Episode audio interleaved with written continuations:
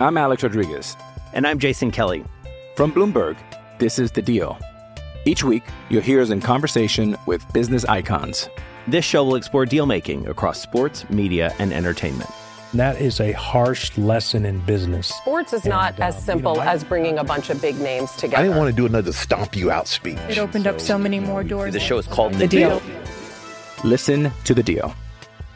Listen to The Deal on Spotify.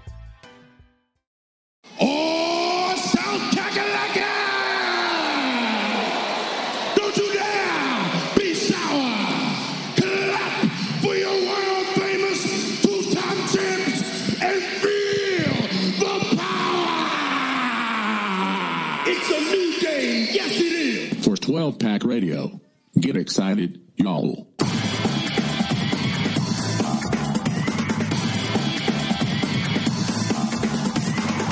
Welcome back, everyone, to 12 Pack Radio, your podcast source for Pac 12 football news, your source for Pac 12 gambling news with William Hill's. Max Meyer, more on that in a second. And the home of the Beta Rank College Football Statistical Model with Mr. Rob Bauer. And this is Brian Conger. Thank you for joining us. Follow the podcast for free on Twitter at 12PAC Radio, Pac 12 Radio, and subscribe to the podcast for free. I want to welcome our USC fans. If this is your first time, we appreciate it. And, um, Man, if you're a USC fan, you already know that our guest Alicia De Artola is awesome. If you are not a USC fan, get excited. This is one of our favorite guests all year. We're going to talk USC. It's USC Day today, and it's also uh, it's also signing day, Rob, which might not be a great time to celebrate if you're a USC fan. you have to uh, you have to scroll awfully far down to find USC if you're uh, looking at the rankings. It's it's insane. We'll talk a little bit about recruiting rankings. There's some news we want to get to, but Mr. Max Meyer, what's going on? And uh, tell us about your new gig. Yeah, so uh, it's tweeted it out, so I guess it's official. Uh, I accepted a job offer with William Hill. So my dive into betting has gone full. I've I've gone fully immersed. One second, Max. Like, I, because I'm a degenerate, I, I know who William Hill is and, and what the William Hill establishment means for sports gambling, but maybe some of our listeners don't. So this is a really big deal. Yeah, so William Hill is one of the top bookmakers in the world. Uh, started off in London, but obviously they're all over. Um, I'll be based in Jersey City, but I'll be taking frequent trips to Vegas and I'll be traveling all across the country with whatever states have legalized betting and just telling stories about the industry as a whole. And I'm really looking forward to it. Well, with multiple trips to Vegas, I will pray. Oh, a lot of candle for your survival, Max, because that is that's pretty fun. That, congratulations, that's really cool. Um, and we'll make sure to uh, share your work on our Twitter feed and make sure to send that stuff out. But uh, guys, let's get into it. Oh, one one more thing, a thing that we're doing on Sharp College Football. If you haven't been checking these out, we've been doing is going through each Pac-12 schools coordinators, and we're starting with the changes. So we're you know Todd Orlando, right? We have a bunch of USC fans that are listening. Um, USC gets Todd Orlando as their defensive coordinator. What we've done is gone back and taken a look at all of the advanced statistics throughout his career and shown what he's been able to do at other schools. And it's a really fascinating. And we talked about this the last couple of podcasts about the hire and what it meant. But it's kind of nice to see the stats out there. We do Beta Rank and S&P Plus, so you can see them side by side. And Beta Rank is more of a, a points per uh, drive model and S&P Plus is more of a yards per drive. So it's kind of cool to compare the, the both. But but if you're just looking for uh, really good content right now on these coordinators because they're so important to the Pac-12 um, conference and your team in general, uh, check it out, sharp, sharpcollegefootball.com. Rob, I'll, I'll throw that to you. Anything else to say on that before we get into just a, just a bizarre move out of out of Tempe here? Yeah, so uh, this is super exciting. We are with the wrapping up of recruiting rankings, and Bill Connelly is committed to get his returning production numbers out on Friday. I should have projections for next season, uh, hopefully over the weekend. Um, so we will have lots to talk about then uh, about college football. So that's exciting. I'll have all 130 teams, um, and I'll reach out to the folks that um, that uh, I buy the data from and see if I can get a schedule file. And if I can, and last year I got an incomplete schedule file early, uh, I will be able to run out some win projections too, which is always fun because everyone likes to. Uh, it's the part of where everybody's like, "You're an idiot. My team's going to win 10 games." Um, so we'll see. no, it, there's a lot of stuff that we're going to continue to talk about, but let's get right into it here. I want to talk about this report, and and I think it broke from Pete Thamel, who was saying that ASU's defensive coordinator, who they just had promoted to to defensive coordinator, Tony White, has moved on to become the DC at Syracuse, and this totally jumped out for me, guys. And, and of course, you have Marvin Lewis is being bumped up to the defensive coordinator and co-defensive coordinator with Antonio Pierce. I'm assuming that Marvin Lewis is going to be more of the play caller, but I could be wrong. Uh, we'll definitely keep an eye on that. But Max, just the jump from Tempe to Syracuse, uh, the culture shock, the weather shock, just the shock in general of him going. What'd you think? Yeah, I mean, this has been now the second straight off season. While granted, uh, Hill's not as high profile as Cliff Kingsbury, but definitely a short stay uh, with his coordinator position in Tempe. And uh, Syracuse, I mean, I think that they are a pretty stable program under Dino Babers, but they they were just they were really terrible last year. Um, just going the, the quarterback switch uh, from DeVito to I don't even remember who their quarterback was. Uh, it really slowed down the offense. But actually, one thing about Syracuse, they they have like incredibly strong special teams. But anyway, um, no, I I think it's a lateral move, but you know, some sometimes money calls if if that's the case for Syracuse. Uh, he did say that he wanted to be closer uh, to his family, and that's in Queens. But Queens isn't exactly that close to Syracuse as someone who lives about ten minutes away from Queens. Uh, it's it's a long way from Syracuse. It's always so. like when those transfers, you know, for, as grad transfers, particularly when the regulations weren't as lax. Like, oh, I got a sick grandmother in Minnesota, and he's transferring to like University of Illinois. You're like, yeah, it's the Midwest, but uh, you know, it's a little bit different. Uh, I, I don't know, Rob. What, what out for you for this? It'll be interesting because it's hard for us to analyze how Marvin Lewis and Antonio Pierce will do. Obviously, Lewis coming from the NFL, Antonio Pierce coming from the high school ranks and being a really solid recruiter at ASU. But what did you think initially about White moving to Syracuse? Because we didn't even have a lot of data on him either. No, I mean, he was a big question mark. I mean, and I, I think a lot of folks uh, and some ASU folks bristled at me. I had a, one of the ASU podcasts like clap back at me a little, try to clap back at me a little bit on it that I said it was a question mark. But if you've never called plays before, it's an actual skill, and we he was a question mark heading into the season. Um, and I thought, you know, like at least you have some continuity. I think they like that San Diego State defense, um, you know, the Rocky Long defense that they had brought over. But uh, I actually I, I saw today that Doug Haller, um, who covers ASU for the Athletic and is a longtime ASU beat writer. Uh, uh, in the valley before that um, had tweeted out that he was uh, that White himself had said that it was not about more money, um, and that it was like a full-on, you know, no extra money change. Um, it is a little odd. I mean, like Syracuse really did fall off the map um, this past year. Uh, but their defense, I mean, really has not been good under Babers. It was their offense that really fell off. Um, but yeah, I mean, like as Max put, like I used to live in New York City, and then my um, my my partner, her family has some family in like upstate New York, like way out over there near the Ohio border. And I'm like, that is not close at all. Like it's a long, long drive.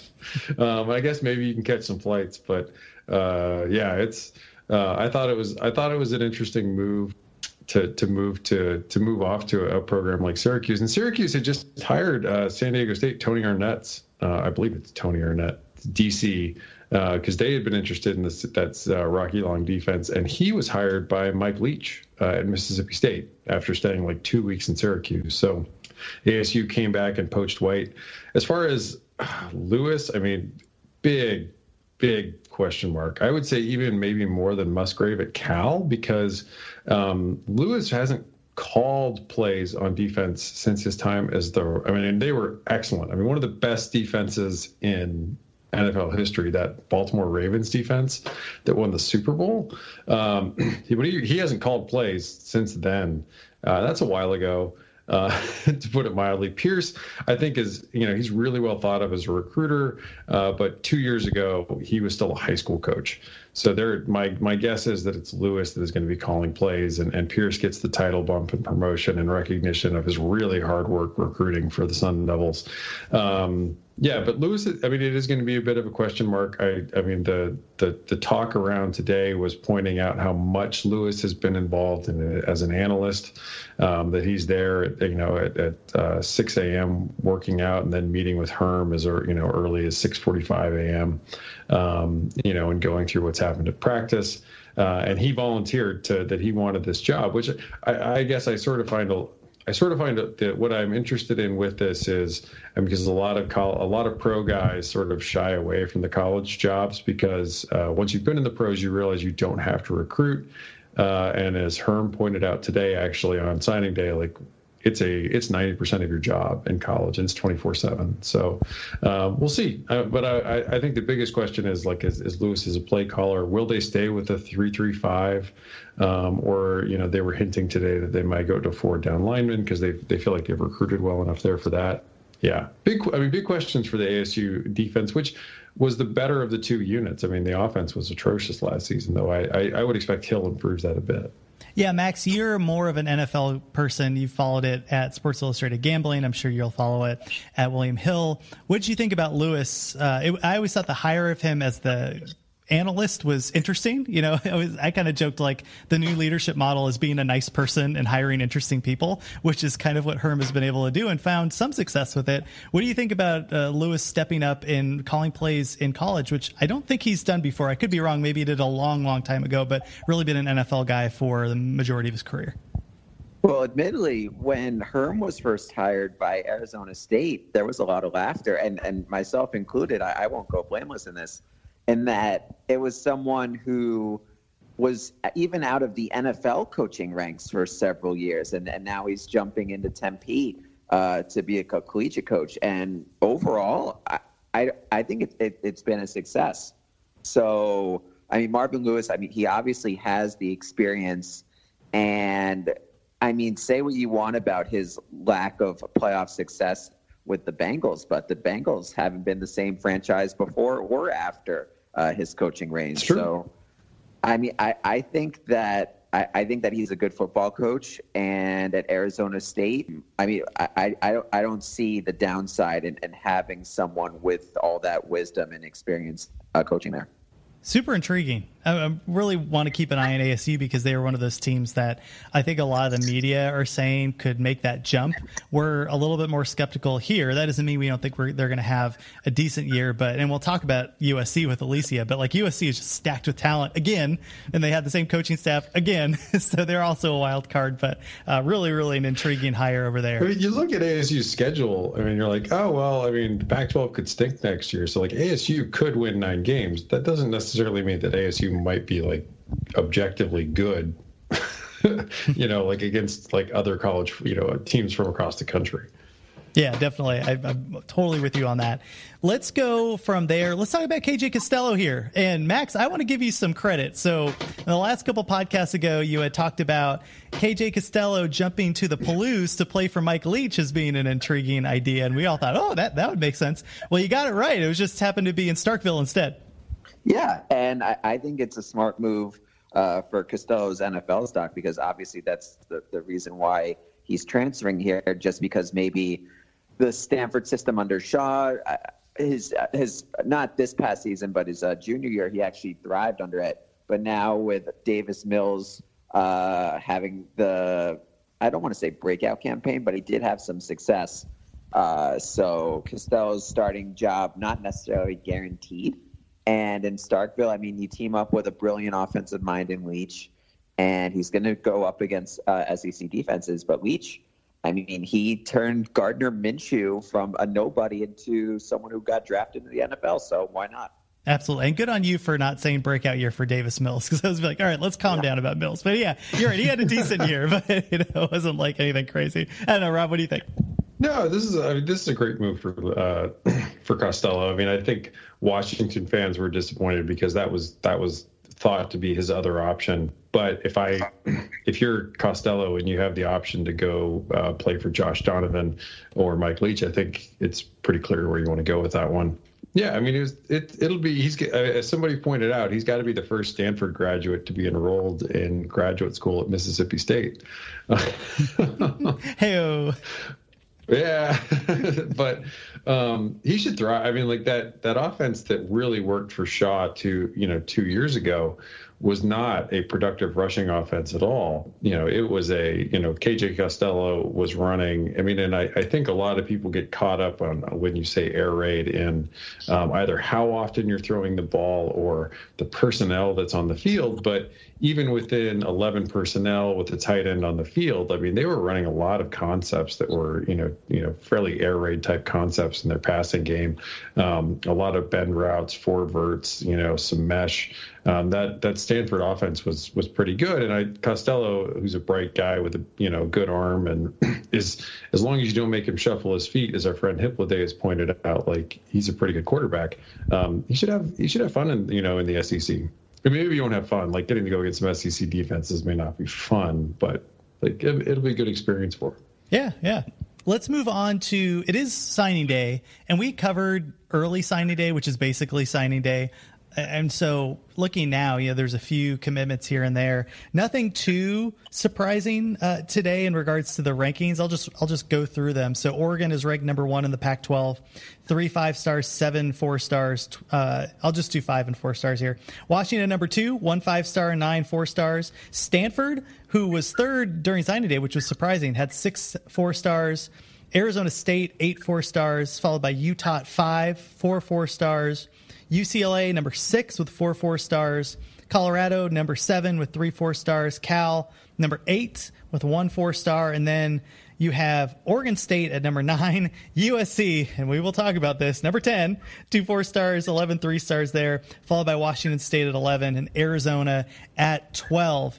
Max, anything here jump out on signing day? We had t- already talked about Justin Flowe at Oregon uh, being a big pickup for them, but uh, anything jump out for you? I think that Arizona State pulled in a really impressive class, um, and it shows that what Herm is doing is at least resonating with high schoolers. Uh, they they really did a nice job in California, but pretty much every Pac-12 school did except for USC and UCLA.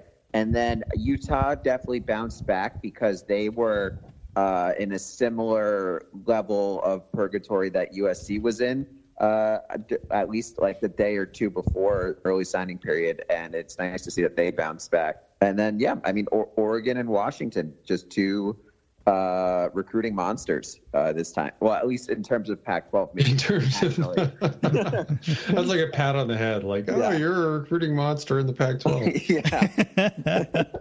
I, don't know, Rob, I mean, that's one of the themes too here is that um, well, well, go go into your thing about how like we were talking about Notre Dame not being on the same level as some of the college playoff teams.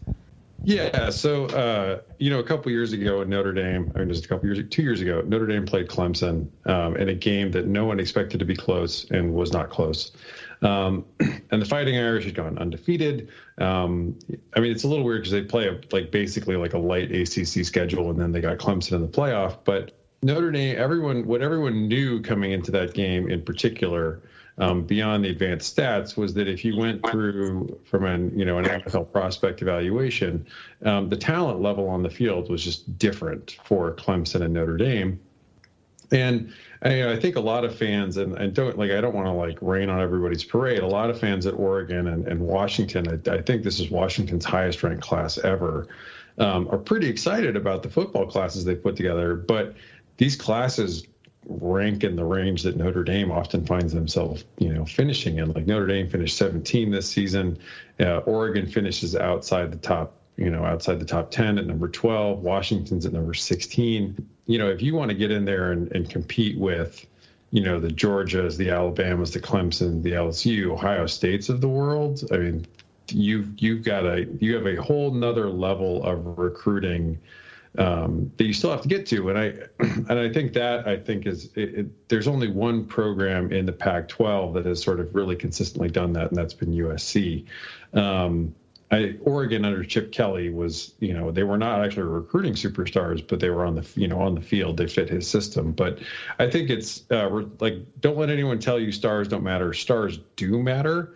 Um, I do have a little just like the way that I use recruiting rankings. Um, the I use average ranking per class that for the stars that is more predictive than the way that the recruiting services i don't know why they do this. Like the better number is like if you added up like all the you know all the ratings for all the everyone on the team and then you know averaged it that's the one that actually is most predictive. For some reason they come up with this totally other recruiting ranking. Um, and so if you re-ranked it it might come out a little bit differently um, stars matter but I would also say that like what what I find is like stars at the top matter, like signing five stars matter, like signing four stars matter. Those kids tend to get a lot more attention. They go to more camps. They get more. Um, they get reviewed more.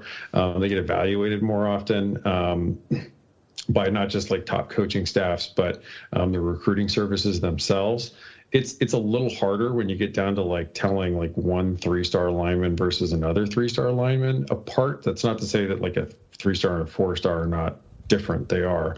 But like if you wanted to like the the my confidence that I could tell you like that the 54th class is very different than the 64th class is, small my confidence that I can tell you that the you know number 10 class is a lot better than the number 30 class is high.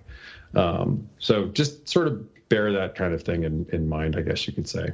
Let's let's get to Alicia De Artola right after this. I'm Alex Rodriguez. And I'm Jason Kelly. From Bloomberg, this is The Deal. Each week, you'll hear us in conversation with business icons. This show will explore deal making across sports, media, and entertainment. That is a harsh lesson in business. Sports is not uh, as simple as bringing a bunch of big names together. I didn't want to do another stomp you out speech. It opened up so many more doors. The show is called The, The deal. Deal.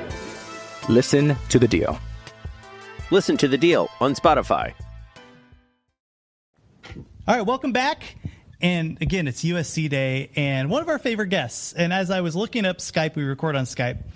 The you bring it up, it's not intuitive at all. You have to like search through everything. But the cool thing is, Alicia always pops up as your favorites, and Alicia is like number one. So even Skype, Alicia knows that you are one of our favorite guests. A uh, a co-host at the Reign of Troy podcast. A are you an editor at Reign of Troy? I mean, like you write so much on that site, and you do so much. What, what is your official title there? Um, my official title with the company is now junior editor, but that just happened. So um, I was a site expert, but they've recently changed their uh, sort of uh, employment stuff. so uh, I'm now I'm now a junior editor, which I, I I don't know what that means for whether or not I'm technically the editor of Reign of Troy because they did a whole you can't call people editors because it's not like you're not an editor editor like I don't know it was weirdness Uh, journalism weird and politics. technical technical jargoning I, I don't I don't know I'm I'm the person who runs Reign of Troy the head guru, I'm, the head I'm honcho. boss. yeah there you go I'll take well, head honcho And and whatever you know, whatever promotion they gave you, it's well deserved because your site does an excellent job covering USC football. It, we at of course on this podcast think that a good USC is good for the conference and just really an interesting team that I want to get into. But and I wanted to open Alicia by wishing you a happy signing day, but I'm not certain if that would be offensive or not. So what's going on with with USC and bringing that class in? Uh, well, well, what is going on uh, with USC? They had one signee on Wednesday. That was Jack Yary. He's a three-star tight end, the son of of Ron Yary, who was obviously the All-American College Football Hall of Famer uh, tackle for USC. So a legacy. It's always good to bring in a legacy. Uh, intriguing tight end prospect. He had committed to USC back last year. He decommitted from USC in the fall and then ultimately came back around on Monday to rejoin USC. So, like, that's a good thing. That's a plus for USC, but it was the only plus. They missed out on on Mike Drennen, who was a four-star all-purpose back they were trying to land from Ohio. He ended up picking Kentucky, and that is the end of the day for USC. There was there were some quarterbacks that they sort of reached out to late who all ended up signing with the teams they were committed with and all that. But the, I mean, that, that, that's it. USC has 13 signees. Uh, the the the press release for USC's signing day literally was was titled "Jack Yary signs for USC" on signing day. The, the the the press release was about one one player. So it was that kind of day. It was that kind of day at USC. I think the last I looked at the rankings, they're 55th nationally uh, which last year was a disaster class for USC, and they ranked 20th. So that kind of tells you what you need to know. That's pretty rough. I wonder if they were pitching Jack Yary on. If you sign with us, we're going to give you the best press release you've ever had in your life. It will be dedicated to you. There'll be so much press about you. Um, no, it, it, and I'm curious about the program. And there's four people on the call here, Alicia. So what we'll do is we'll definitely trade off questions here. But and I'll start, and then Rob, maybe if you can pick up uh, and follow up, and then Max, and then we'll kind of go. We'll snake back and forth here. But is it all just the fact that Clay Helton is in a difficult position in terms of his tenure there? Like, what? It's one thing for USC, like you mentioned, to be a top 20 class and that being a disappointment, but falling almost out of the Power Five is is really crazy town. Like, what what what is it? Like, what, or I'm sure it's a number of factors, but what are the major ones? Yeah, well, I mean, it's it is hard to recruit when everyone thought you were going to lose your job in October and then they thought you were going to lose your job in November, and then they thought you were going to lose your job in December, and you miraculously kept your job. Like it is difficult to look players in the eye and say, "I will be your coach in college," when everyone and their mother think that the entire staff is going to get axed. So that is certainly a difficulty. The other thing is that USC just hasn't. Um, they've sort of been resting on their laurels for recruiting over the past couple of cycles. They haven't.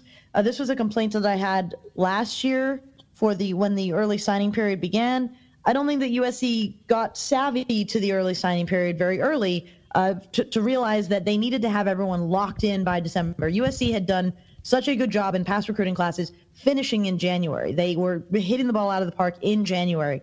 So by the early signing period, basically cutting the legs out from under January as a recruiting month, USC was just way far behind.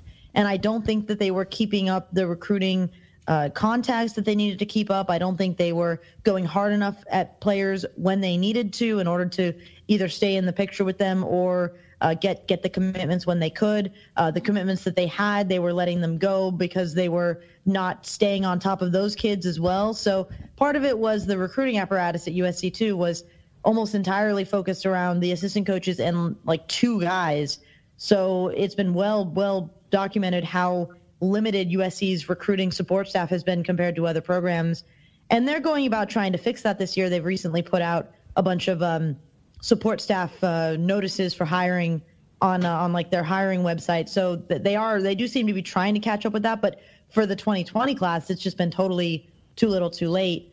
Um, you throw a, throw in as a cherry on top that uh, Clancy Pendergast and the defensive staff were basically dead men walking recruiting in Jan- in December, and then the guys who were still there in January who have now been who have been sit- since been axed. Um, it just doesn't it just doesn't bode particularly well for USC. They they missed out on all the big targets that they that they needed to get, and the negative recruiting momentum has just been overwhelming for for USC. And and I don't know where it gets any better because we're going to go into 2020 with again an axe hanging over Clay Helton's head and limitations when it comes to being able to recruit uh, in terms of giving players and their coaches and their parents assurances that a this staff will be there to recruit them to, to, to coach them and b that this staff can get the best out of them in terms of winning on the football field. So it's a bit of a perfect storm but uh, i even i didn't think it could get this bad. I really didn't think uh, five and seven I, I understood last year how usc slipped so far they were exponentially better in 2020. In 2019, the 2020 class should not look like this at all. Negative recruiting was my favorite tool to use in NCAA football 2014. So, um, so uh, Rob, where do you want to go from here?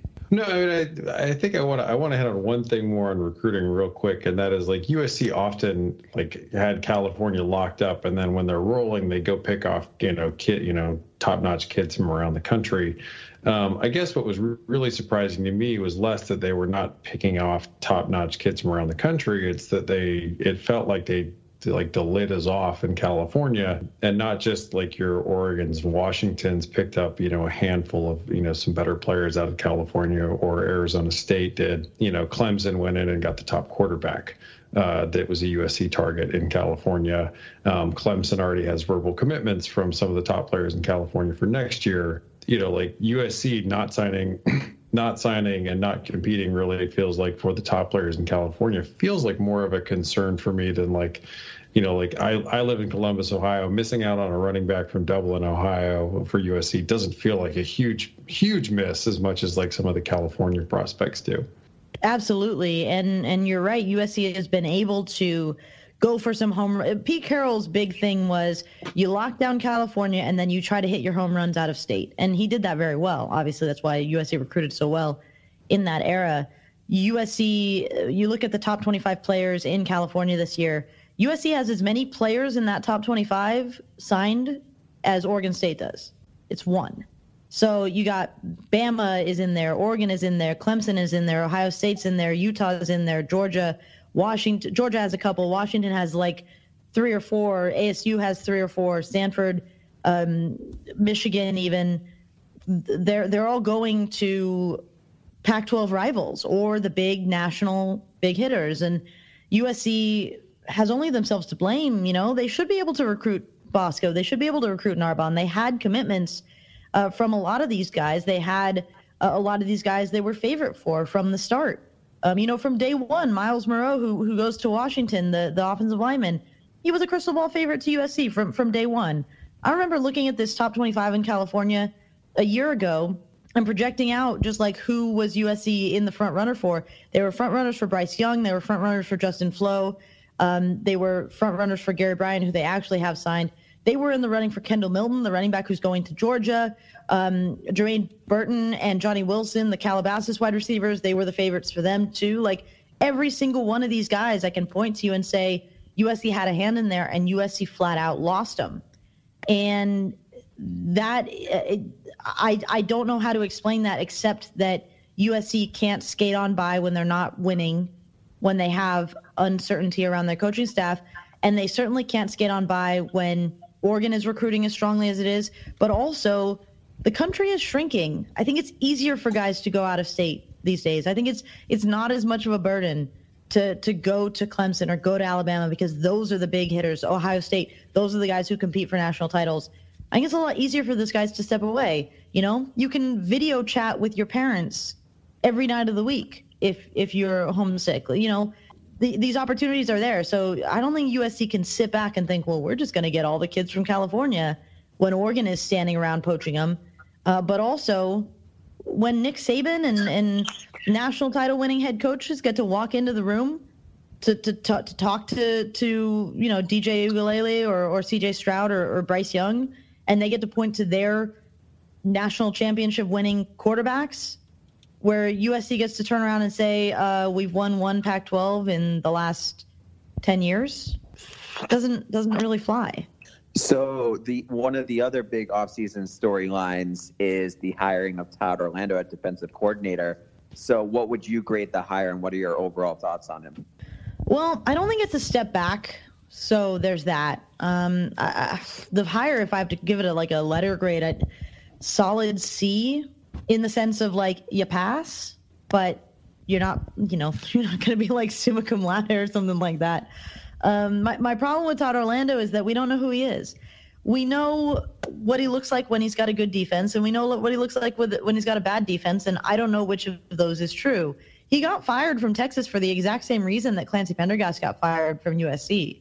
I mean, their their track record is, is, is somewhat similar. I think Orlando objectively had more success across the board at Texas, but the trajectory is the same. Year one, you do really well. Pendergast's 2016 defense is incredibly underrated. People want to stack the success of that team on Sam Darnold's shoulders, but I will tell you, USC's defense was the the heart and soul of that team. USC's defense made that team what it ultimately became in the Rose Bowl, not just Sam Darnold. So Clancy Pendergast had that all that success in 2016, and then it was a step down, step down, step down every year after. Todd Orlando is the same thing. Tons of success in, 20, in 2017. They're like a top 15 defense. And then the next year, step down. The next year, step down. So who are you? You know, are you the guy who won with Charlie Strong's players? Does that is that proof that you can get the most out of really talented players who weren't getting the most out of them, but then things fall apart for you? I don't, I don't know which way it's going to go, but his track record at Houston and and early on at Texas really positive. If he can recreate that for USC in 2020, then I mean I'm very confident USC could compete for the national for not for the national title for the Pac-12 title in 2020 if if that's what he produces. Because the 2017 Texas team, uh, the defense was a top top 15 defense. If USC has a top 25 defense with the offense that we think they're going to field, they're absolutely going to be in the running for the for the Pac-12 title. But then again, Todd Orlando's defense at Texas wasn't all that much better than uh, Clancy Pendergast's defense at, uh, at USC this year. So, or this past year. So, can I really bank on there being anything uh, d- demonstratively better? I don't, I don't know. The, I guess the one thing that I'll give Todd Orlando is is I'll give him the chance to prove to prove what he is. The thing I like is that he walked in the door and his first little piece of media for USC was to talk about how the physicality of practice needs to be and how you know you have to practice tough and physical and all those watchwords that I sort of roll my eyes at because I hear that from every defensive coach who's ever lived. But I liked that that was the messaging from day one. So maybe he's the hard ass that USC has needed. Uh, maybe it'll work out. I don't know. It could just as well turn into Clancy Pendergast 2.0, at which point USC's right back where they started. You mentioned USC being uh, a contender for the Pac 12, and we absolutely agree. I think all three of us do. And it's because of all of the talent that you're returning. I think one of the things that people miss is they, they look at Clay Helton, they go, oh, well, yeah, you never know about USC. And, and, I know we've said this before, but I mean, just take a look at what they have returning. You have JT Daniels coming back, almost all your running backs come back. Tyler Vaughns, Amon-Ra St. Brown, Drake London, who was awesome as a freshman wide receiver, come back. You lose one or two of your like six or seven rotation offensive line. I want to stick with the offense and, and including your defensive coordinator Graham Harrell, who's who's back. So, was there anything that really stood out for you in this year under Graham Harrell? Um, I mean, outside of how, uh, oh my gosh, I said JT Daniels, and I'm obviously Kedon Slovis. I, I think he's going to be the starting quarterback. Um, well, JT Daniels is back too. Yeah, like so that that's probably that's a good question there. Like, what does that quarterback battle look like? Um, but also, can you can you describe for our listeners what the USC offense was this year? What made it strong? What were some of the weaknesses? Uh, because I just think it's going to be a force in this coming year that a lot of people are underestimating. Yeah, I, I agree that um, I was just having a conversation with um, Michael, my co-host, and he's really pushing this idea that once the national writers start their previews, some are going to fall in love with USC because you return a quarterback like Kedon Slovis, you return, I think it's 17 or 18 starters from last year. You really don't lose a lot. Uh, the big thing you lose is Austin Jackson at left tackle, and replacing him is going to be tough. But once you get that sorted out, I think it, the, the, the picture will look look a lot better. Um, on the quarterback battle, I do not think there will be one. JT Daniels is scheduled to be back practicing full go in uh, for for fall camp.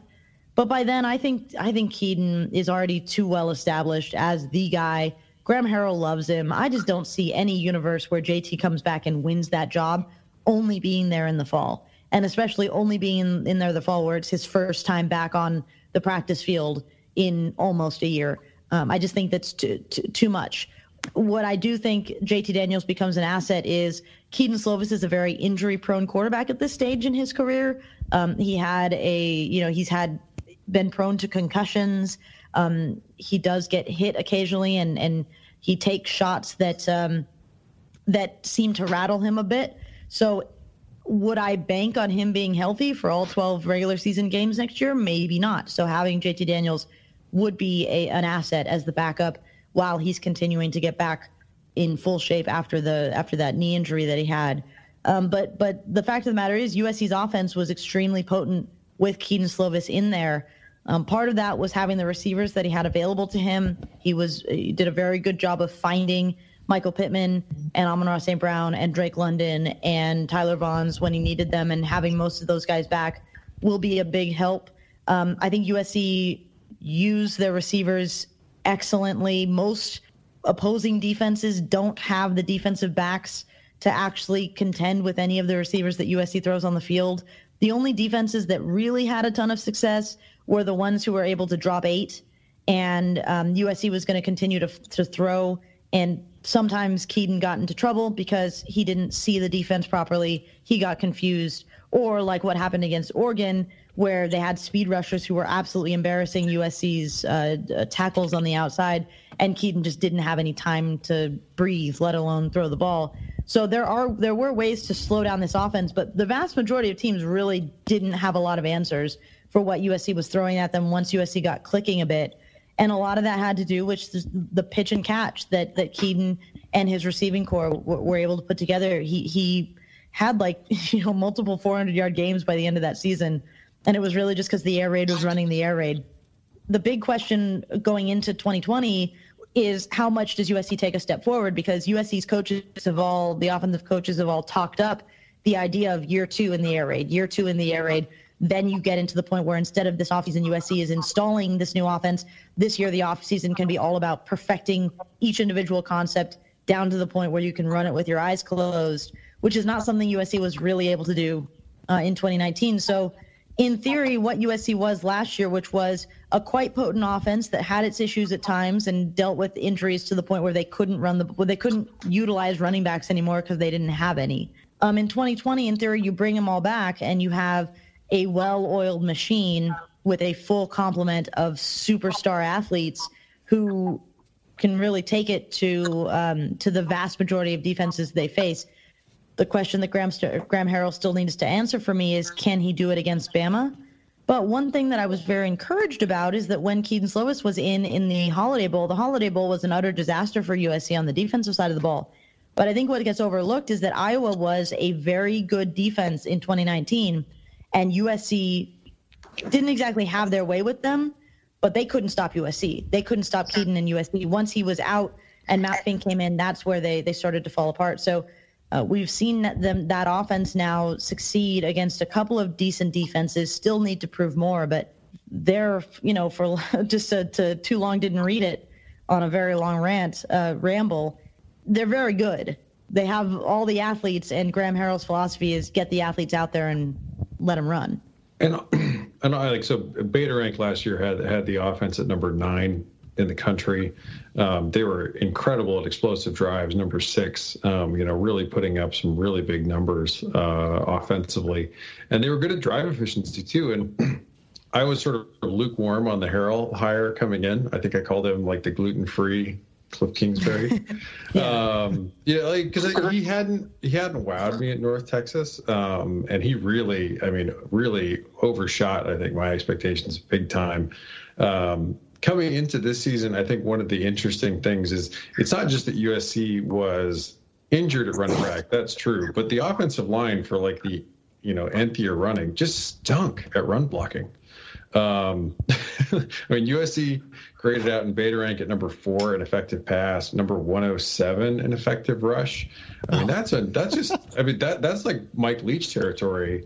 Um, but with USC's personnel, I mean, I guess if there was one thing I was surprised with with this was that Harrell ended up being so. I mean, even though they they did run the ball more often than Leach would have, they gained almost no offensive yards from that compared to what they were doing throwing the football. Um, can USC come back this next year with as much as they're returning on the offensive line and really patch some of that up, right? I mean, some of that is going to be having healthy running backs, but I mean, this has been a little bit of a problem that they've had for a couple of years that they just haven't been able to run the football very well. Well, and the most embarrassing thing about that is that for many of those games, they were running the football against you know, nobody. They, they were, no one was stacking the box against USC. They right. were dropping eight, and USC still couldn't run against those fronts. Um, there were times when BYU would just just have the nose tackle, and USC still either would choose not to run into it or would still get blown up because the nose tackle was destroying USC center. So that is a problem that they need that they need to solve, that they need to fix. Um, I really like the analysis that uh, Shotgun Spratling at USCFootball.com has done on some of this, where he he does um, these participation charts where he looks at like what formations that USC was in and how many yards they were gaining out of different things. And one of the things that he was highlighting, I know early in the season, I don't know if he continued to do it later on, but early in the season, he was pointing out very effectively that USC, part of their problem running the ball was they were so predictable. If Eric Erik Krommenhoek was lined up to the right, then they were running to the right. And if Erik Krommenhoek, the, the tight end halfback guy, um, if he was lined up to the left, then they were running to the left. And that's that's it. You, you know, he, he was able to to sit there and call out which way USC was going to run at any different time because USC was telegraphing that A, they were going to run, and B, that they were going to run to that side. So that might be part of the problem is that I think defenses knew what was coming. If Graham Harrell knows what's good for him, he will work on that this offseason in terms of being doing some self scouting and being less predictable uh, in some of those ways. But the offensive line, the, the sheer quality or lack thereof on the offensive line is something that could also take a step forward in 2020. In a perfect world, um, Tim Drevno has, will be in his um, second year working with those guys. Uh, it, it, was also his first year in 2019 working in an air raid. So one would hope that he is um, more attuned and accustomed to the kind of blocking that USC will need to do in that air raid sort of setup. And perhaps the, the offensive line will be more uh, an offensive line of his making. But there is a hurdle there with needing to replace Austin Jackson. And I don't think the options to come in and uh, Austin Jackson, Andrew Richmond, the two tackles, um, the the options to replace them are not exactly the kind that will inspire a ton of confidence. I think that that that USC has six guys who can play those five positions and do a decent job, but I have major questions about one or two of them. So that's going to be the, the, the difficulty for USC is getting more from individuals on that offensive line. But that's going to come from Tim Drevno. I couldn't tell you you know, USC could turn up next year and Jalen McKenzie being at right tackle and Liam Jimmons at, at right guard and and one more year with Brett Neilon at center, bulking up a little bit maybe, and Elijah Vera-Tucker returning at left guard, and then installing, I don't know, Andrew Voorhees or somebody at left tackle. They'll all find their place. They'll all work together all off season. They'll know exactly what they're doing, and USC could turn out to have a solid offensive line.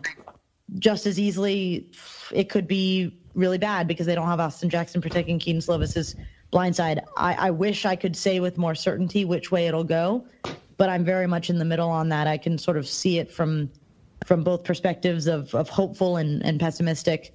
So that's it's just you know it's on Tim Drevno and he's done a good job in the past. So maybe I'm like a lot of my answers to a lot of these are just like mm, maybe. well, well, to, to put your answer in context, and, and Max definitely jump in after this. But one of the things that makes me sad is you want to have USC at the top. You want to have USC recruiting good players because USC is that national brand, that national name.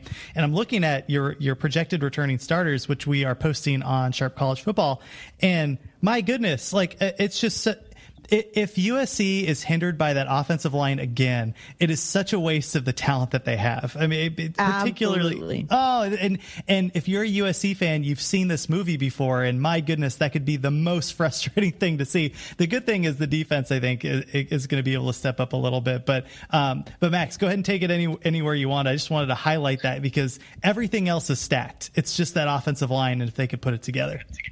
Yeah, no, I mean, well, I speaking of stacks, obviously, I mean, Kedon Slovis as a, a true freshman uh, this past season uh, has the spotlight heading into this season. But who are some of the other uh, freshmen for USC that were uh, that stood out to you and were really impressive? Well, the freshman from 2019, obviously Drake Jackson got a lot of rightful headlines. He was outstanding at that uh, that defensive end, sort of outside linebacker role. To be curious how he fits into Todd Orlando's scheme because he, he usually uses a three man front, and I don't know that Drake Jackson is would be at his best in one of those defensive line roles, but maybe they use him as a sort of hybrid outside linebacker rush end situation. It's a multiple front, I guess. So that's going to be something I'm going to be looking out for. But Drake Drake Jackson was absolutely outstanding. The other Drake, uh, as, as was mentioned before, Drake London was um, a bit of a revelation. I don't think people expected him to be the guy that was going to come in and be the instant starter for USC, but he was. Uh, he uses his basketball size and, and those skills just to perfection on the football field. It's it's really really fun to see him play. Um, and then Kenan Christon was, I guess, the surprise of, of all surprises because I didn't think he was going to play at all. He, I thought he was a sure thing red shirt, but all of those uh, injuries for USC basically threw him into the lineup and all of a sudden this kid with ridiculous track speed is showing that ridiculous track speed and you see what kind of a weapon he could be. So USC, that's the the funny thing about USC's class of 2019, which, uh, like I said, like I said earlier, like last year's class was a disaster. Um, but compared to this class, like it doesn't even compare. Um, the disastrous 20th ranked class for USC of 2019, actually they got quite a few players who look like they they have something about them. Drake Jackson already contributed. Max Williams at co- the corner who played nickel for USC this past year. I really love the look of this kid. He's 5'8", so he's kind of like a Nickell Robey type where he's just so undersized that no one's going to pay attention to him. But I love the way he plays. Uh, in in the brief things that we got to see from him, Drake London, I already mentioned. Britton Allen, the safety, got a little bit of time. I mentioned Kenan Christon. So, uh, I mean, looking down this thing, Munir McClain was another wide receiver, three star wide receiver who unfortunately got injured, uh, season ending injury in in mid mid season, I think. But he was another of these out of nowhere receivers who were looking like, man, this this kid can play. So in a class that I don't think anyone expected a lot out of, and, and last shout out to Dorian Hewitt, the three star safety who came in and started at corner for USC in a game and absolutely just did his job and, and wasn't a, a, a factor in a negative way at all, like you might have expected. Um, and Jesus, I'm I'm even forgetting Chris Steele, who transferred in and was immediately eligible. My point being, I think I'm doing a decent job of explaining how no one expected anything in this class, but the freshman contributions from that class were actually far and wide in very positive ways, and we didn't even get to see Bru McCoy, and we didn't even get to see Kyle Ford. So the the the roster is still pretty stacked, and maybe they're not the blue chip guys you're used to seeing, but someone like Dorian Hewitt, kid looked good when he was out there. Someone like Max Williams looked good when he was out there. Munir McClain looked like he fit right in when he was out there. So USC has found some some decent talent to work with. Um, much more than you might suspect from a class that USC fans in general were panicking about because it ranked number 20. Yeah, I mean, I think that's the big theme of the podcast is that there is, and especially when we get to the defensive side, because that was a young defense. And I think with some more direction, they're going to be promising. You have a fairly young offense with some good direction already that already put up the numbers. I mean, this could be a really solid team in the coming year. Let's get to the defense, but let's do it right after this break. All right, we're back with Reign of Troy's Alicia De Artola. And Alicia, where can people find your work? And this is why there's there are many reasons why you are fun. One of them is, you know, the, the second or third answer of like our questions was basically talking about, yeah, I was looking into next year's possible recruiting class and plugging them in into the roster. Like they hadn't even committed yet and you're on top of it. So, I mean, we're talking like legit. I, when we do our, our presentations for USC and our research from USC, the first place that goes Reign of Troy, you have great depth charts. You have everything that you need if you want to learn about uh, the USC Trojans. So yeah, where can people find you, like the podcast and, and the website? Yeah, the, the website is uh, reignoftroy.com. We are Reign of Troy Radio on any podcast catcher that you want to look into Apple Podcasts, Spotify, TuneIn, Stitcher, all of those kinds of stuff. Um, our our Twitter account is at Reign of Troy, uh, which I run with uh, with myself and my podcast co-host uh, Michael Castillo. You can find me personally on Twitter at Penguin of Troy. Uh, so we're around, just sort of hanging out, talking USC uh, football and random food and basically like soccer, Liverpool stuff randomly. But um, I'm definitely all over the place. And yeah, we're, we're you just reminded me, thank you, that I need to put together my post signing day um, depth chart because that's one of the one of my favorite things to do just to keep my head straight is uh, is on the website to put together uh, my projected depth charts uh, as they go through. So I had totally forgotten that I needed to do that. So thanks. and, and I knew, well, I knew you had a great mind, not only for, because of the depth charts and all the stuff you're doing for football, but just the fact that you loved the Pizza Hut Cheez It uh, pizza concept. Like, I don't know if it was good, but like you immediately retweeted that. I'm like, hell yeah, Alicia. Like, I'm all over that too. So that's really- it was, it was good for two bites. And then you realize like, maybe this wasn't a great idea. Yeah, it's not the final result. It's the journey to get there, Alicia. That's that's the key yes, probably exactly. with that. All right, Rob, tee us up here. Let's let's get to the defense. Yeah, so I mean, we talked about it a little bit with with grading the hire. I mean, I, when I look at Orlando, um, one of the things he, he faced a lot of the same problems you could sort of say that Clancy Pendergast faced, and that um, he inherited a lot of returning production, and then all of a sudden, you know, he was breaking in a bunch of younger guys, and the defense got a lot worse. Um, the one positive I would say, if you're a USC fan about that, is that Orlando did better than Pendergast yeah. by um, by a pretty wide margin on, on, a lot of those years. So like in 2017, USC graded out at number 33 in beta rank. Texas was number six. In 2018, you know, USC was 51 uh, unexpectedly because they were really bringing back a lot of production um, for that year. Um, Texas was 26, uh, and then this year, like USC um, on defense, they lost a lot of production. I mean, I expected them to take a step back. So did Texas. They lost a lot of production too, but Texas still graded out at 45. USC fell all the way to 67. I mean, if this defense would have been even even decent by Power Five standards, USC was like a top 20 team in beta rank, maybe cranking the top 10 with that offense. Instead, the defense was, I mean, just horrendous.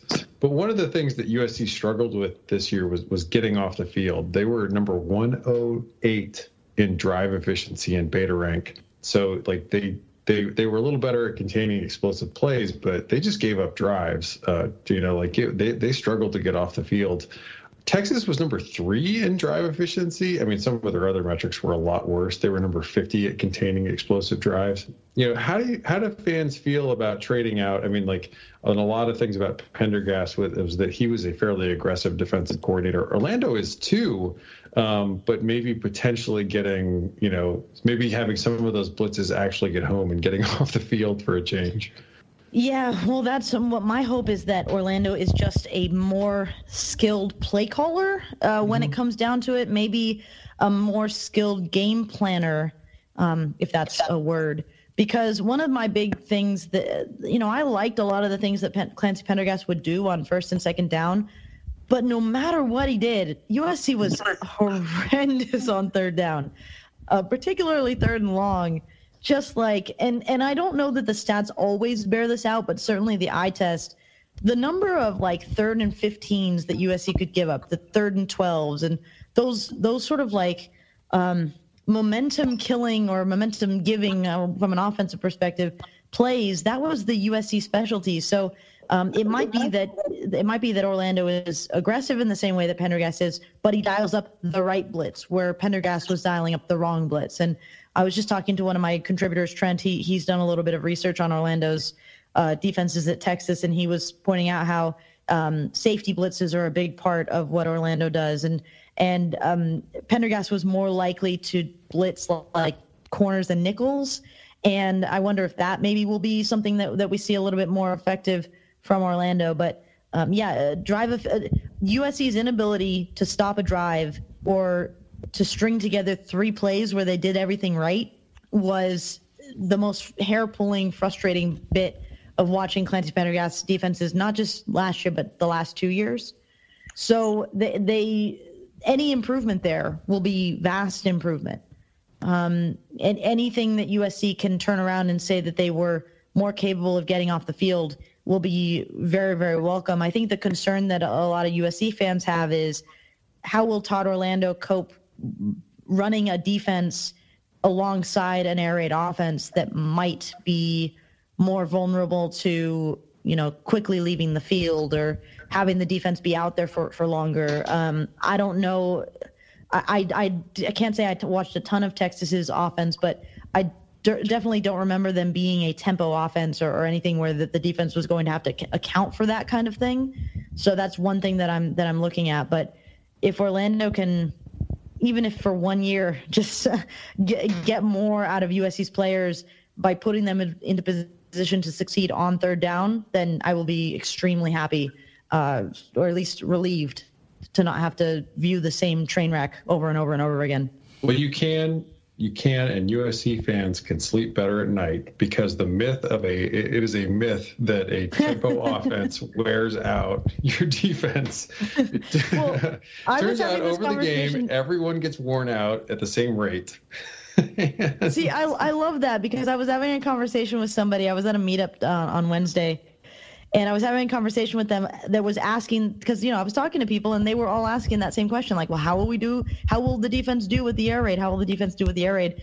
And my answer was like, because the guy framed phra- phrased it as though like, well, what? How will he respond when he's got the offense three and outing left and right or whatever? And I'm like, well, the solution to that is to not have three and outs. The solution is to score touchdowns. And then I don't think the DC can complain if the offense is scoring a touchdown too fast, you know? So um, if, if, if the answer If for the, the, offense for the is going offense, three and out, the problem is the offensive coordinator. yeah, well, exactly. Yeah. If, you, if your offense is going three and out and putting pressure on your defense, then your problem isn't that you went three and out. Your problem is that you didn't score.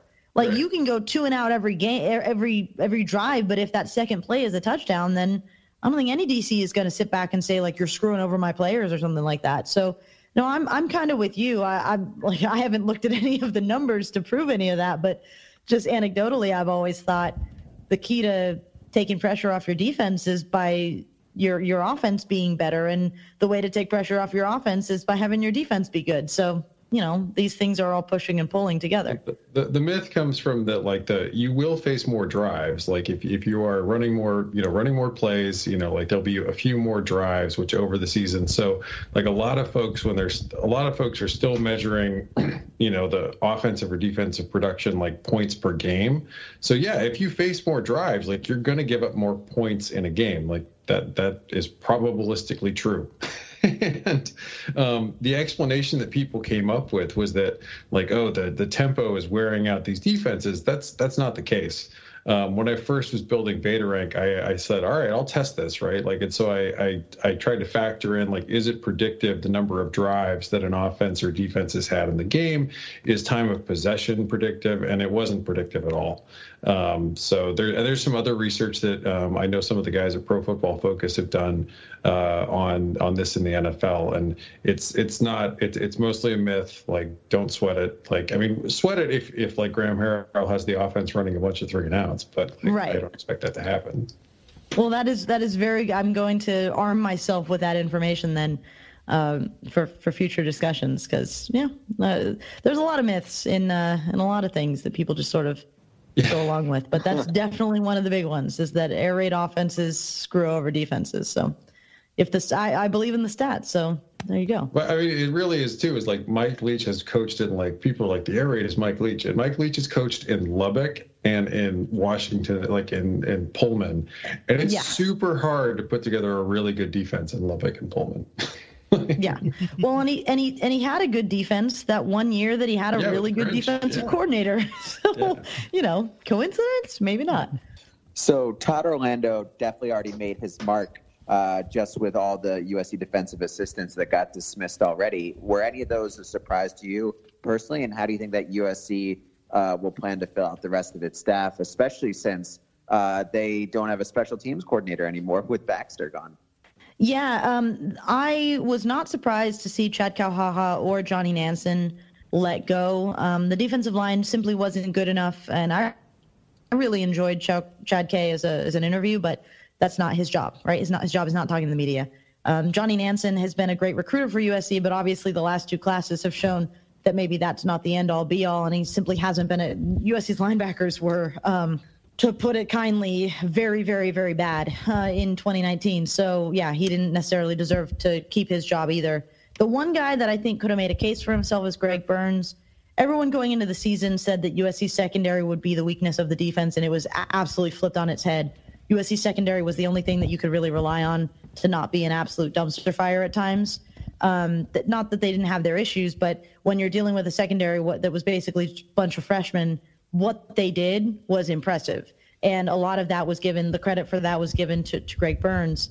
Um, one, the thing that intrigues me here is that Orlando has hired the safeties coach, um, Craig uh, Navar, Niver, Niver. I'm going to say that name right once.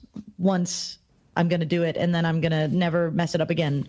Uh, Naivar, because uh, it's spelled so weirdly. Um, Naivar uh, is a is a safeties coach, and he's coming in in that role as well. But if I remember correctly, Todd Orlando has employed a safeties coach and a quarterbacks cornerbacks coach. And I'm actually just seeing now on Twitter that on uh, Trojans Live, uh, Clay Helton's appearance, he said that USC is close to hiring a cornerbacks coach. So my thought was that Greg Burns could be the cornerbacks coach because he's been the defensive backs coach. They could just have him be the cornerbacks coach and then have Naivar come in and be the safeties coach and then continue on that way. Um, letting him go tells me that uh, either Orlando has somebody in mind that he wanted to bring in anyways, uh, which is entirely possible, or maybe the style of um, of coaching wasn't going to align with what Orlando looks at.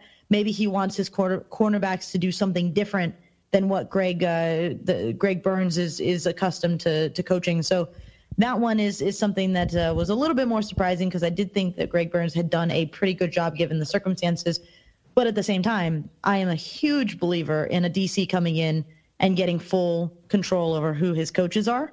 So if Todd Orlando wants someone else, then by all means, Todd Orlando should bring someone else in. I want to talk about the secondary, like you mentioned.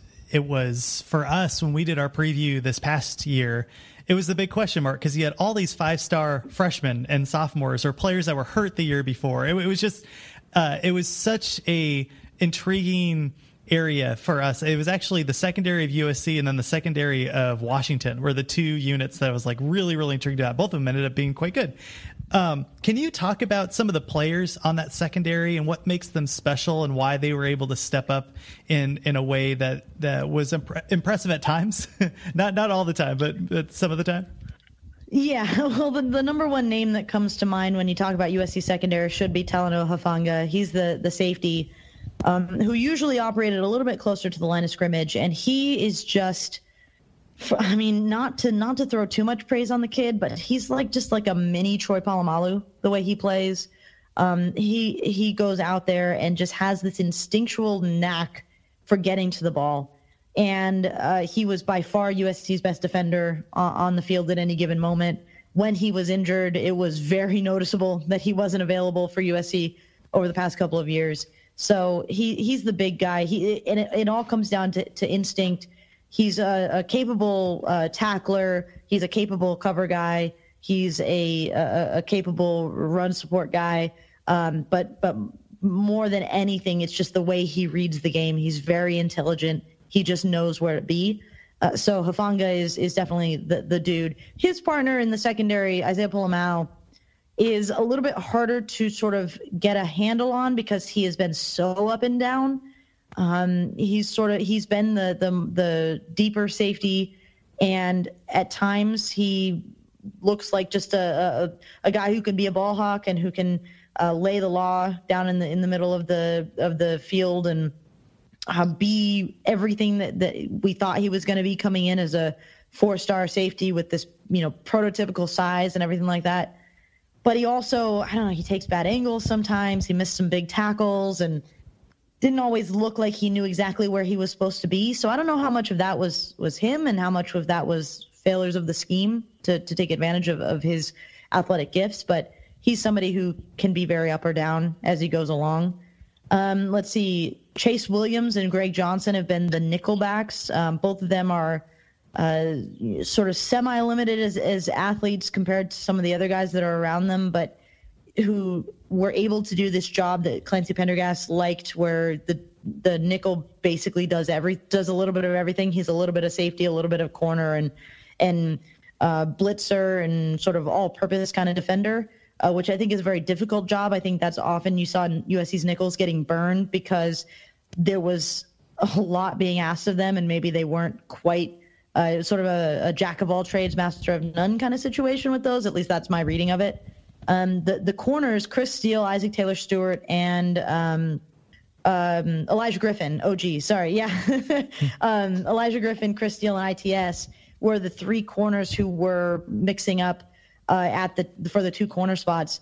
And you know, OG is a super athlete. Uh, Isaac Taylor Stewart is a super athlete track guy, a former track guy at least. And Chris Steele is is just was a freshman phenom that came in and another one of those guys that seemed to get the game very early and was able to use his athletic gifts to just stick with his man and, and provide good coverage where he could. But all those guys have been pretty young and sometimes they they were prone to getting um, you know, beat as as as guys do, especially when they're young. So there's a lot to work with there. I think OG might have the highest ceiling, but he also has the biggest penchant for maybe being a little bit overly sure of, of his abilities and maybe getting caught out a little bit uh, because of it. But uh, those those three guys, I don't think you can go wrong with any of them as the two starters. I mean, the biggest question is, are they all willing to be, you know, not have a dedicated starter? There was talk of, of one or two of them transferring at the end of the season because they were not the featured guy, but that's always something that USC has tended to deal with when they when they've got as many like five star studs as they do at some of those positions. So, I mean, I like the, the, the, again. I, I keep going back to like the starting five that USC has can have back there in the secondary. They're they're very solid, very solid at worst. And I think that uh, someone like um, Naivar and, and Orlando could work wonders with that secondary if they're able to to click with those guys and, and get them in positions where they know exactly what they're doing at all times, which has really been like the concentration and focus has been the biggest issue for USC in the secondary, in my opinion. Going back forever, it's it's always a blown coverage that that they get beat. Um, so you cut those out, and all of a sudden you're looking very very good in that department. If you don't cut those out, then you're gonna have keep having the same same problems uh, that have that has uh, been sort of tired for USC over the past few years. Um, I do want to also mention that CJ Pollard, one of the veteran safeties um, in that secondary, is grad transferring. So that's the one guy that USC is losing. But he was not. He was a guy who couldn't really break into that starting lineup ever. So not surprising. And with this this change of defensive coordinator, I think also comes with with it is you know the Big 12 along with you could argue San Diego State like when if you watch the the semifinal between Clemson and Ohio State um, Clemson switched into you know the a 335 version of the uh, Iowa State defense. Um, and a lot of Big 12 teams run that these days. Um, and they use speed to contain Ohio State's run with three down linemen and, and you know two safeties coming down into the box. Um, and then they blitz. I mean, blitz out of everywhere in this. Um, USC for a long time they've had uh, what do they call it? the predator backer? I mean, basically they've run a four man front. Um, mm-hmm. You know, with with one you know rush you know rush end linebacker type. Um, you know, USC. I mean that it's been a like they've sort of really hung their hat on really continuing to have in a lot of ways for a long time, like in rec- it, both in recruiting and um, you know, like in, uh, well, especially I would say in recruiting, um, having, you know, being able to recruit those kind of guys and send them on to the NFL, you know, the game's changing a little bit. As you mentioned, you know, like when fans ask me like what the base, like fans get into arguments about a base defense being a four three or a three four. I'm like, your base defense is nickel. Like it's it's 2020. like what are you talking about? Yeah. Like Washington tweeted, Washington's DB coach tweeted out that they they were in dime like almost 70% of the time this last year. And Washington had a great defense last year. You know, USC's personnel, like how well are they set up for running something and, and shifting into something where they are running, you know, three down linemen, you know, the linebackers, you know, cut the linebackers and the safeties, as, as you mentioned, and even some of the corners in the college game coming in and, and blitzing more frequently. And, um, you know, maybe some of the emphasis and the big sack numbers not being on those ends. Yeah, I'm very, I'm actually very curious about how they're going to, they're going to um, transition to this because – they have a lot of linebackers that they can work with. Um, they have outside linebackers that they were that they were recruiting for more of those uh, for more of that rush end position, but who have the athleticism to maybe work as a as a three three five linebacker. Um, I, I, look at like Elijah Winston, who was a, a he's going to be a redshirt sophomore this year, but he's kind of that that guy that I think fits the mold of somebody who was recruited for USC to, to do the predator outside linebacker situation. And if they're going to transition over to this, he would seem like a perfect fit to be one of those the, those three linebackers in there. Um, Solomon Tuliaupupu is supposed to come back healthy this year, and he is a guy that has major, major potential, but he's been injured for the last two years, been dealing with this long term foot injury that he, that he had coming out of high school. So he would fit the mold uh, there for USC. But um, I there are guys who I look at them and I'm not sure where they fit. Like I don't know where Hunter Echols, who's more of the predator predator linebacker, fits in. I, I don't know necessarily where Palaie Gaoteote fits in because you talk about speed. One of the problems that USC ran into in 2019 is that Gaoteote like bulked up and then he got slow. Like I was watching. Cover you got everybody's got it covered this day and age. Well, I, I was watching the the Holiday Bowl against Iowa, and I was just like, I turned to somebody that I was sitting next to in the in the press box, going like, "Man, when did Palaie and not Gaoteote get so slow? Like."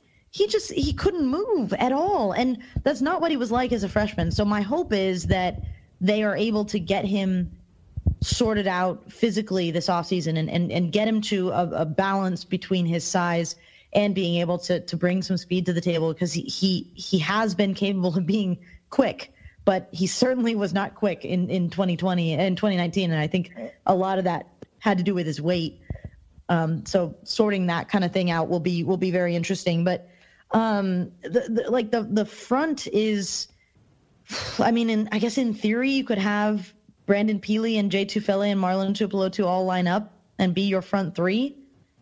I, am not an expert on this scheme, so I don't know if their body types and and skill sets work in that in that regard. But if that's the way that USC wanted to do it, that's that would be very exciting to me. And then you get some speedier, you know, s- speedier is speedier a word? Quicker linebackers sure. uh, to work with. But the the thing that USC has is a ton of talent, and all of it was recruited with an eye on versatility.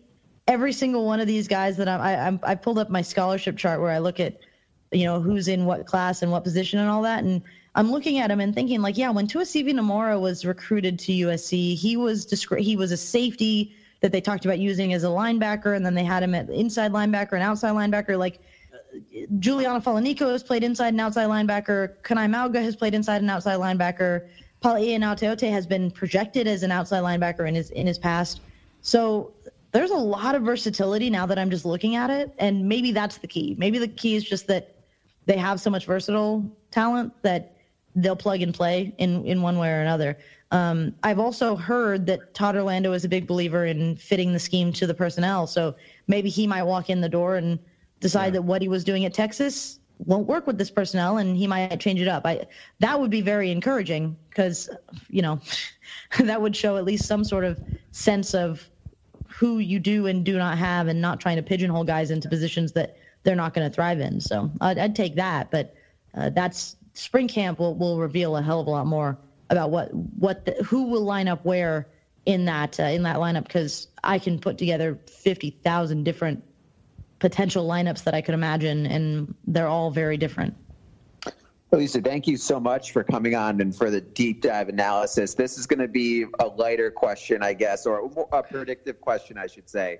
So, just looking at USC's schedule, what do you predict, early prediction for their season record this upcoming season? And usually with USC on the schedule, there's always this one trap game that every Trojan fan has circled that USC always loses. And is there an instance of that this year, too? Well, I mean, just to answer that real quick Friday night at Rice Eccles on October 2nd, that sounds tough. That one is the one, even though Utah is losing so many guys and they're sort of rebuilding or reloading, whichever one they end up doing. So there's, you know, like my co host Michael is really down on Utah, but Utah at Rice Eccles on a Friday night, that just gives me the shivers. So um, that one is the one that uh, that I always worry about. But as for the record, so I've been telling people recently that like I'm convinced USC is going to go nine and three, and they're going to go nine and three and be good enough to get to the Pac-12 title game, but not good enough to get to the playoff, even if they win the Pac-12, which they they in theory could. Um, but then I had somebody ask me today, like, okay, but but if they're nine and three, then what are their losses? And then I look at it and go like, meh, there's a lot of toss ups there. They lose to Bama, they lose at Oregon, and then I think maybe they split Notre Dame and UW, but that means that I'm certain that, that I have to be certain that they beat ASU and Utah, and I am not certain of that. So like the realistic one is probably more like some combination of eight and four, uh, where they lose to Bama, they lose to Oregon, they lose to one of ASU and Utah and one of Washington and Notre Dame. But uh, when I say it that way, now I feel like I'm just giving y'all a cop out because uh, it's so frustrating. very though. different seasons involved in those in those calculations. It's like your USC, your ceiling shouldn't be a good Washington State. Like that's their ceiling, yeah. right? It's like eight and four, nine and three. Oh, no, it's like ah, come on. Absolutely, and even with these past two negative recruiting classes, and I, again, I'd laugh at negative being the 2019 team was recruiting class was number 20 and it was awful, which it really wasn't. But um, even with this this past recruiting class that is that is just subpar by USC standards, that roster is still loaded with talent. Like straight up loaded with talent. So you you look at it and you say you get the right coaches in, your air raid takes off. Orlando figures out USC's figuring out the talent on USC's defense, and all of a sudden USC's actually a real competitor. And me talking about nine and three doesn't look so crazy. But also, I've lived through the past two seasons, so I know that USC could lose to Stanford. They could lose to ASU. They could lose to Utah. They could definitely lose to Cal. They could lose to Colorado. They could lose to Oregon, Washington I don't know what what Oh, the heck some of these UCLA is going to be doing. really bad. yeah, but USC has lost to like teams that they shouldn't have in the past. So like I don't even know. I don't know what to rely on. Michael and I used to have a very nifty strategy for picking uh, season season totals. It was very very simple. Clay Helton wins at home, he loses on the road against good teams. So you give USC all their wins at home, and then you look at the road games, and the two that are probably the most difficult, probably you're going to lose, and the two that are that are less difficult, you're probably going to win. So like I look at this and I say, okay, the two road games that are most difficult are Oregon and Utah, so those are automatic losses. Throw in Alabama as an automatic loss, but then I look at at Stanford. Well, Stanford's going to be Trash. weird this Stanford's year. going like to be they're- trash this year. They lost so, So- many so people. bad. They don't have a quarterback. So like maybe Stanford it will be the easy win on that schedule the way that I look at Arizona and think no offense uh, Arizona might be the, the easy win on the road slate. But at the same time uh, you know I've seen USC lose to Stanford teams they shouldn't have lost to in the past too. And part of me sees a, the Arizona game as a like a trap game that could come out of nowhere and USC being weird in the middle of October. That's happened before Yeah, So- yeah, you're right. I mean, like th- th- it comes so down to the coaching.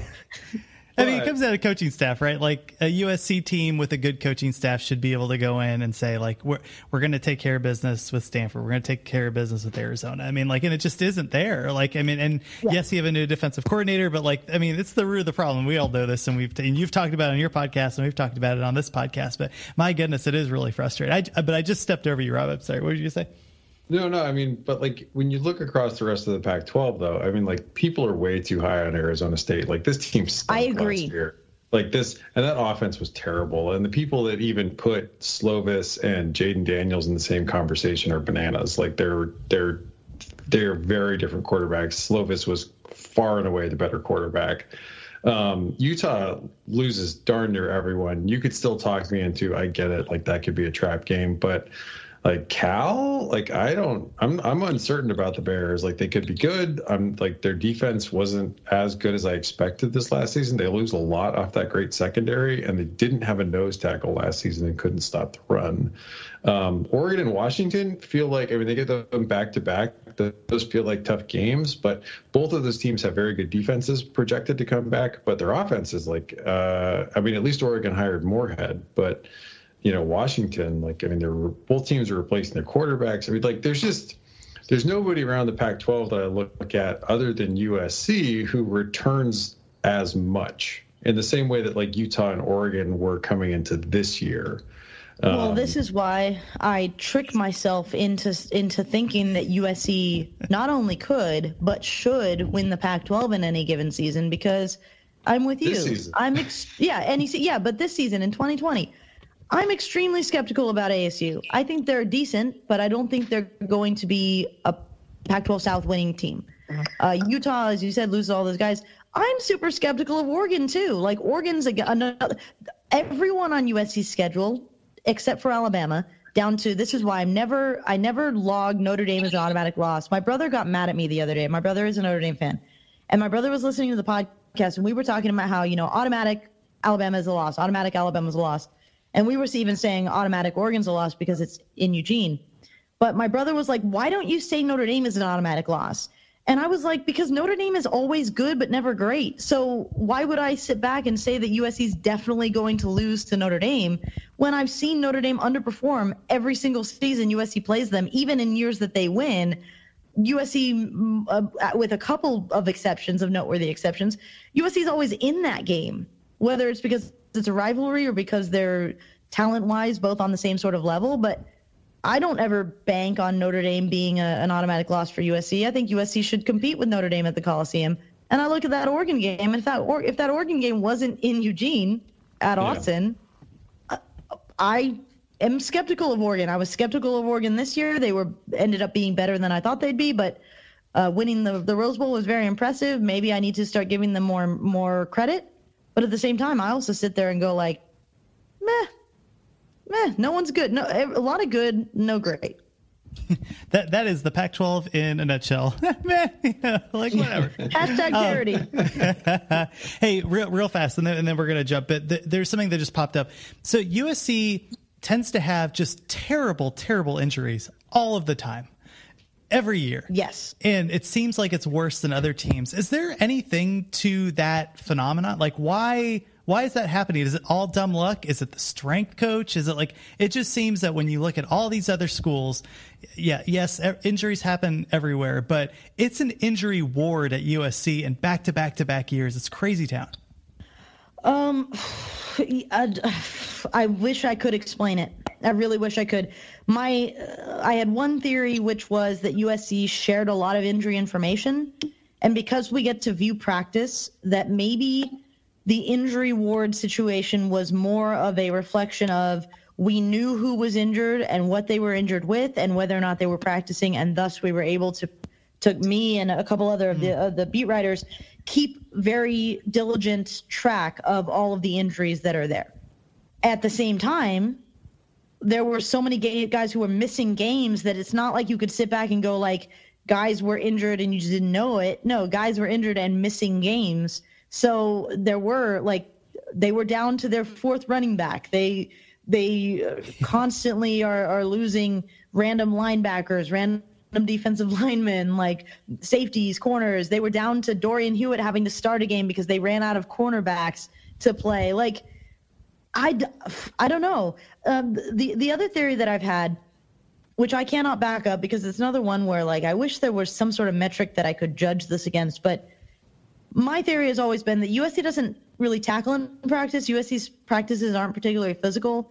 And part of me thinks that your body gets used to being hit and when your body isn't used to being hit and then you get hit on the football field, you are more prone to being injured as a result. So, like, USC doesn't warm themselves up in a hitting sense, but I have nothing to back that up. That's all just like I'm taking a wild guess at why USC might end up having more injuries than other teams.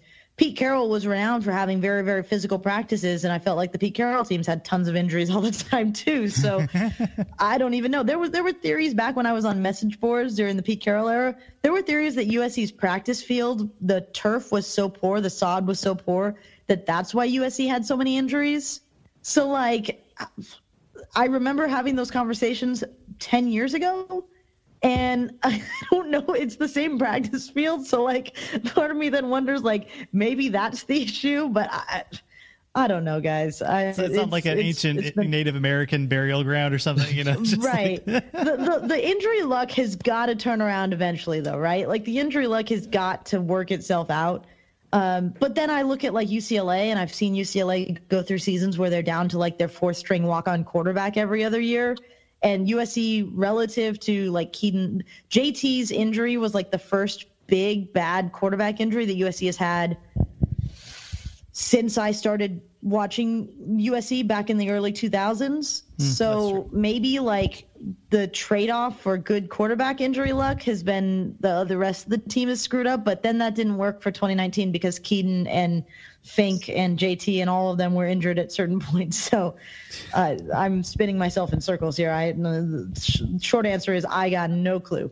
Yeah, it was just, it was just super bizarre. Like you look at the other teams and whatnot, but and I know like the strength coach leaving Stanford was a big deal for that program and stuff. So in any case, um, well, Alicia, thank you so much for coming on. It's always great to talk USC football with you. You do an excellent job covering the team and and is our go to source for USC news. Now that Max is you know not covering USC anymore, he was our number one. You know, but, but now but now that now that he's uh, on the podcast and and doing big things, you know. no, thank you. Like really, again, thank you for coming on. Reign of Troy Radio, reignoftroy.com, just excellent stuff. Let's leave it there. I, we're not certain who our next guest is. Uh, I'm going to try to go in order. So I'm going to try to get a Washington State person, or maybe it's Cal. I forget who, or maybe it's ASU. I don't know. Well, we'll try to get a winning team, a team that made it to a bowl on next time. Uh, but thank you for your time, and uh, we will we will uh, hear from you soon. Yeah, thank you so much, guys. It's a blast as always.